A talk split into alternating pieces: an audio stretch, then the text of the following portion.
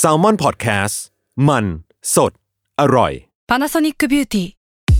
มากกว่าเครื่องเป่าผมด้วยนาโนอีเทคโนโลยีล่าสุดที่จะเปลี่ยนทุกประสบการณ์ที่คุณเคยมีนาโนอีมอยส์เจอร์พลัสเพิ่มความชุ่มชื้นให้เส้นผมหลังใช้งานมากขึ้นถึง 18 เท่า พร้อมชะลอการเฟดของสีผมสำหรับคนชอบทำสีผม ดูแลความชุ่มชื้นทั้งเส้นผม หนังศีรษะและผิวคุณ Panasonic NA0J มีเทคโนโลยีนาโนอีที่ care only you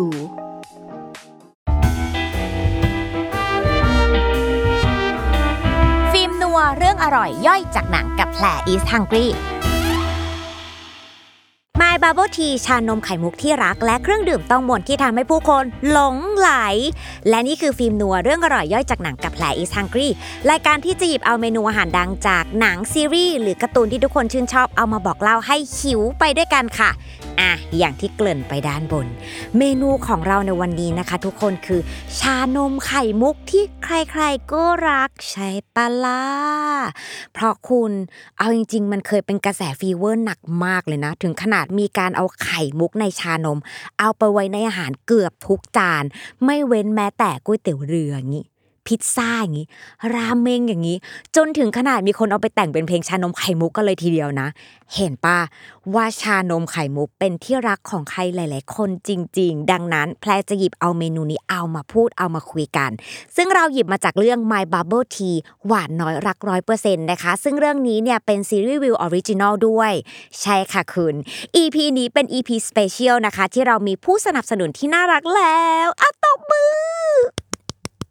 นั่นคือแอปพลิเคชันวิวนั่นเองนะคะ แอปสีเหลืองที่มี content ทั้งซีรีส์วาไรตี้หนังจากเกาหลีกับแฮชแท็กใครๆก็ Viu ได้ ซึ่งเนี่ย แพรเคยติดซีรีส์เกาหลีอยู่ครั้งหนึ่งคุณ ก็เลยแอบเข้าไปส่องในแอป เฮ้ย นอกจากซีรีส์เกาหลีมันยังมีซีรีส์ไทย จีนแอนิเมะแล้วก็ซีรีส์เอเชียอื่น ๆ อีกด้วยนะ และที่พีคือเขามีการพากย์ไทย และไม่ใช่พากย์แบบภาษากลางอะ เขามีแบบภาษาเหนือภาษาอีสาน มันได้ฟีลอีกแบบจริง ๆ นะ ซึ่งใครชอบแบบไหนก็ไปวิวกันได้เลยค่ะ อะ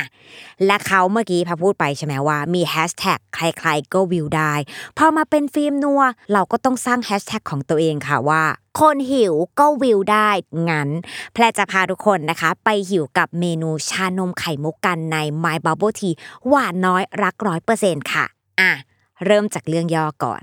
คือโมเดมค่ะ เขาเป็นนางเอกของเรื่องแสดงโดยพลอยมนเนาะ เป็นฟรีแลนซ์สาวในวงการโฆษณาที่กำลังลุ้นว่าจะตกงานไหมอะ อะนี่คือ background ของนาง แต่โมเดมเขามีความลับซ่อนอยู่สองเรื่องนะ นั่นคือเขาเนี่ยแอบปลื้มหนุ่มปริศนาที่เคยให้กำลังใจเธอในสมัยตอนที่เธอยังเป็นเด็ก ส่วนอีกเรื่องหนึ่งก็คือ ป้าของเธอเนี่ยเปิดร้านชานมไข่มุกแห่งมนตรา แต่ความลับของตระกูลก็คือป้ามีเวทมนต์ค่ะ สามารถทำเมนูชานมไข่มุกเนี่ยที่ใส่เวทมนต์เข้าไปได้ถึง 7 สูตรลับ แล้วขอได้หมดเลยนะ ตั้งแต่ความรักความรวยความเก่งหรือแม้กระทั่งความตาย และธรรมเนียมของบ้านนี้ก็คือ ทุกๆวันเกิดเนี่ยป้าก็จะเอาชานมไข่มุกเวทมนต์7สูตรลับเนี่ยเอามาให้เลือกเลือกได้หนึ่งเมนู ถือว่าเป็นของขวัญวันเกิด และพอถึงวันเกิดอายุครบ 24 ปีเต็มของโมเด็มเนี่ยสูตรความรักเนี่ยก็เป็นแก้วแรกที่เดมเลือกเลยนะ อะ แต่ใด ๆ ในซีรีส์มันต้องวุ่นวายถูกไหมนางเอกเนี่ยก็ดันไปทำชานมไข่มุกมนความรักหกใส่ไลท์ที่เป็นไรเดอร์ที่มารับชานมไข่มุกที่บ้านเป็นประจำอยู่แล้ว และถ้าคุณหรือว่านางเอกอยากแก้มนเนี่ยก็ต้องไปตามหาหัวเชื้อเจ็ดสูตรที่เดมเนี่ยเขาทำหายออกจากบ้านไปเฮ้ยเรื่องราวมันสลับซับซ้อนเป็นแนวแฟนตาซีอะใครที่อยากรู้ว่าจะทำได้หรือไม่ได้ไม่สปอยค่ะ คุณต้องไปตามดูต่อกันเองใน My Bubble Tea หวานน้อยรักร้อยเปอร์เซ็นต์ในแอปวิวซึ่งเขาบอกว่าเร็วๆนี้ซีรีส์เนี่ยเขาจะมีการปล่อยภาษามือออกมาด้วยอะใครอยากดูก็ไปตามดูกันได้ แต่ตอนเนี้ยเราต้องมาพูดถึงชานมไข่มุก ซึ่งเอาจริง ๆ นะ เราอะดูตั้งแต่ EP แรกอะของ My Bubble Tea อะแล้วเราชอบมากเพราะมันเปิดฉากมาคือป้าเนี่ยเขาทำขายให้เด็กหน้าโรงเรียน แล้วเด็กเขาก็เลยถามป้าว่า ป้าเรียกไข่มุกได้ไงอะไม่ใช่ไข่มุกจริง ๆซะหน่อย ป้าก็บอกว่า เปียกปูนมันยังไม่ทำมาจากปูนเลย เออ เฮ้ย มันจริงมากแล้วมันทำให้เราสงสัยเลยว่า แล้วไอเมนูที่เราเห็นมานานแบบ มันมีที่มาที่ไปยังไงที่สำคัญทำไมถึงเรียกชานมไข่มุกอะเออ นี่แหละ งั้นเราขอเริ่มต้นจากชื่อก่อนเลย ชานมไข่มุกบับเบิลทีหรือโบบ้า หลายคนสงสัยเหมือนกับแพรแล้วใช่ไหมคะ เหมือนกับน้องในเรื่องนั้นด้วยว่า มันไม่ใช่ไข่มุกจริง ๆอะเอาแค่สีนะทุกคนก็ไม่ใช่แล้วไข่มุกในทะเลเนี่ยมันคือสีขาว ส่วนไข่มุกในชานมเนี่ยมันคือสีดำแล้วมันมาจากไหนอะนั่นแหละค่ะ นี่ก็ไปหาข้อมูลมา มันมีหนึ่งที่มา เขาบอกว่าปกติเนี่ยตัวชานมไข่มุกเขาจะมี5 signature อยู่ ที่มาของชื่อไข่มุกเนี่ยมาจากหนึ่งใน signature นั้น งั้นเดี๋ยวเรามาดูว่าไอ้ห้าข้อนะมีอะไรบ้าง 1. ต้องเป็นชารสเข้ม 2. ต้องมีนม จะเป็นนมวัวหรือนมทางเลือกก็ได้ ส่วนอันที่ 3 ต้องมีเม็ดไข่มุก อันที่ 4 ต้องมีหลอดใหญ่ ผ่านไป 4 ข้อยังไม่มีข้อไหนที่พูดถึงที่มาของชานมไข่มุกหรือ bubble tea เลย เพราะมันมาจาก signature ข้อสุดท้ายนั่นคือฟองชาทุกคน งงอะดิ นี่ก็งง คือเขาบอกว่าก่อนที่จะเสิร์ฟชาเนี่ยเขาจะส่วนผสมทุกอย่างมาเขย่าให้เข้ากัน แล้วหลังจากนั้นเทออกมาพอตอนเทเนี่ยมันจะเกิดฟอง ไอ้ฟองนั้นแหละเขาเรียกว่า bubble tea มันหมายถึงฟองฟู่ของชาหลังจากที่เขย่าไม่ได้หมายถึงเม็ดมุกสีดำที่เราชอบกินกันเนอะจริงปะเนี่ยแต่เนี่ยก็คือหนึ่งข้อมูลที่แพรไปเจอมา แต่ยังไม่หมดนะ เพราะมันดันมีอีกหนึ่งชุดข้อมูลที่แพรไปเจอที่มาที่ไปของไข่มุกเม็ดสีดำว่า boba มันมาจากชื่อเล่นหรือว่าฉายาของ sexy star ชาวฮ่องกงชื่อว่าเอมี่ยิปค่ะ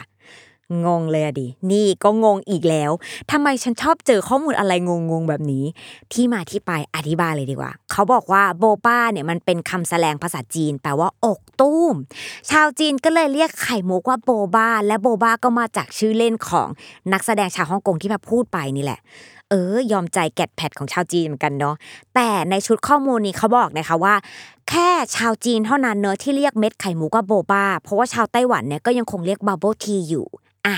ตัวละครขึ้นมาแล้วนะคะ ตอนนี้ขอพักเรื่องที่มาของไข่มุกดีกว่า ไปต่อกันที่ชานมไข่มุกกันบ้างอะใครเป็นคนต้นคิดล่ะ อันเนี้ยบอกได้เลยว่าที่ประเทศไต้หวันแน่นอน เพราะเราเรียกอยู่แล้วเนอะว่า มันคือชานมไข่มุกไต้หวัน แต่พอเราไปค้นจริงๆเนี่ยมันดันมีเรื่องเล่า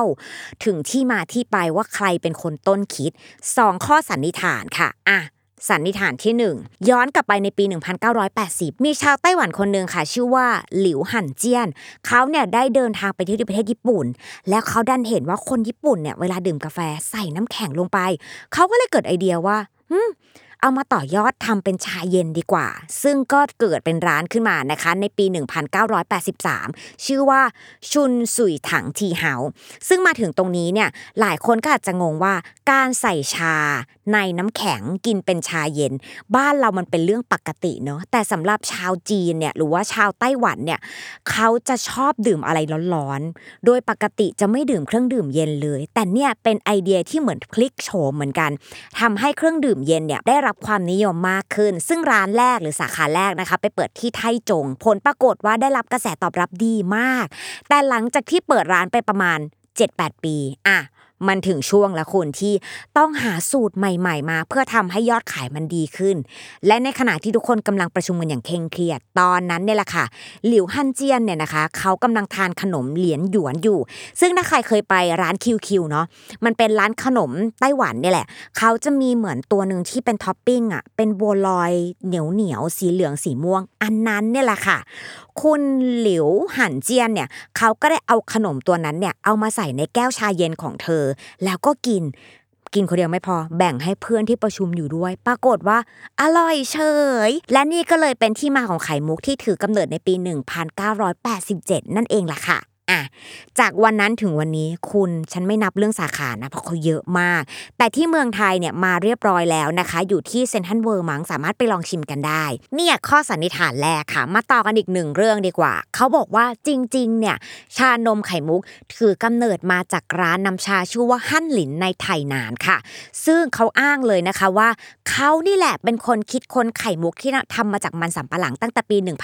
1986 ซึ่งมันเกิดจากความบังเอิญเช่นเดียวกันแต่ทั้งนี้ทั้งนั้นนะคะ เราไม่ได้รายงานเพิ่มเติมนะว่า ณ ปัจจุบันเนี่ยโรงน้ำชาของเขามีการเติบโตยังไงบ้าง แต่นี่ก็คือเป็น 2 เรื่องเล่าที่เขาพูดต่อๆกันมา แต่ประเด็นค่ะคุณ อย่างที่เราบอกมันเกิดขึ้นจากร้านไหนเนี่ยอันเนี้ยยังสรุปไม่ได้ แต่มั่นใจได้เลยว่าชานมไข่มุกได้รับความนิยมมาก มันดังไปทั่วโลกจริง ๆ ไม่ใช่แค่แถบเอเชียเท่านั้นนะ ฝั่งอเมริกาไม่ว่าจะเป็นเวสต์โคสต์หรืออีสต์โคสต์ก็ได้รับความนิยมเช่นกัน แต่ถ้าพูดถึงประเทศไทยเราก็ต้องย้อนกลับไปเนอะโดยเฉพาะใครที่เป็นเด็กสยามนะคะ ประมาณไป 90 ต้น 2000 เนอะอะคุณเหล่าเจน Y เธอต้องทัน เพราะว่าการไปสยามนั้นมันคือการที่เราสามารถไปเลือกช็อปได้เลยว่า คุณจะไปชานมไข่มุกร้านไหนก็ได้ เพราะมันคือเทรนด์คือตอนนั้นเรียกว่าเอาจริงๆทุกหัวมุมถนนน่ะมันคือเป็นร้านชานมไข่มุกหมดเลย แต่ร้านแรก ๆที่มาเปิด คือเขามีข้อสันนิษฐานว่าน่าจะเป็นร้านนี้ค่ะคุณMr. Shake ตรงทางเข้าบายพาสอะ Gen Z งงแล้วนะ แพรพูดอะไรอะ คือมันจะมีร้านอยู่ร้านหนึ่งค่ะ อยู่ในโครงการที่เป็นตึกเนาะ อยู่ระหว่าง Center Point กับศูนย์หนังสือจุฬา ซึ่งณวันเนี่ย เอาจริง ๆ เขายังอยู่ที่เดิม คือพีคมาก เพิ่งพาแม่แม่ไปสยามแล้วก็ไปซื้อมา แล้วก็ยังกินยังถามกันเลยว่าพี่ครับพี่อยู่ตรงนี้มาตลอดเลยเหรอ เขาก็บอกใช่เขาไม่เคย move ไปไหนเลย ดังนั้น confirm ได้เลยนะคะว่า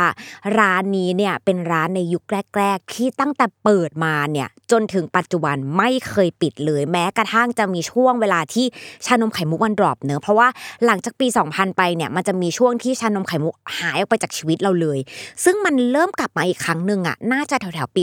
2016 ซึ่งมีเหตุผลด้วยนะคะ ทุกคนการที่ชานมไข่มุกเนี่ยมันกลับมาไม่ได้เกิดเทรนอะไรในบ้านเรานะ แต่ประเด็นมันอยู่ที่ว่าไต้หวันเองเนี่ยแหละเขาเนี่ยได้คิดริเริ่มที่จะส่งเสริมการท่องเที่ยวเขาก็เลยหยิบเอาชานมไข่มุกอะขึ้นมาเป็นซอฟต์พาวเวอร์และมันก็ทำได้จริง ๆ จ้า เพราะชานมไข่มุกกลับมาฮิตอีกรอบหนึ่งและคนก็กลับไปเที่ยวที่ไต้หวันกันมากขึ้น และเนี่ยมันเลยทำให้เราเห็นอานุภาพของซอฟต์พาวเวอร์ไงว่า ถ้าไต้หวันไม่หยิบน้องกลับมา เราคงไม่มี My Bubble Tea หวานน้อยรักร้อยเปอร์เซ็นต์ของ Real Original ให้ได้ดูกันค่ะเป็นยังไง จากซีรีส์ของ Real Original ฉันไหลไปที่ต่างประเทศ แล้วฉันวนกลับมาได้อีกรอบหนึ่งนะจ๊ะ คุณและนี่แหละค่ะ ก็คือฟิล์มนัวเรื่องอร่อยย่อยจากหนังนะคะ กับแพลอิสฮังกรียังคงสามารถเจอเจอกันได้ที่เดิมค่ะ ทุกวันอาทิตย์ ทุกช่องทางของ Salmon Podcast สำหรับวันนี้แพลอิสฮังกรีไปแล้วบาย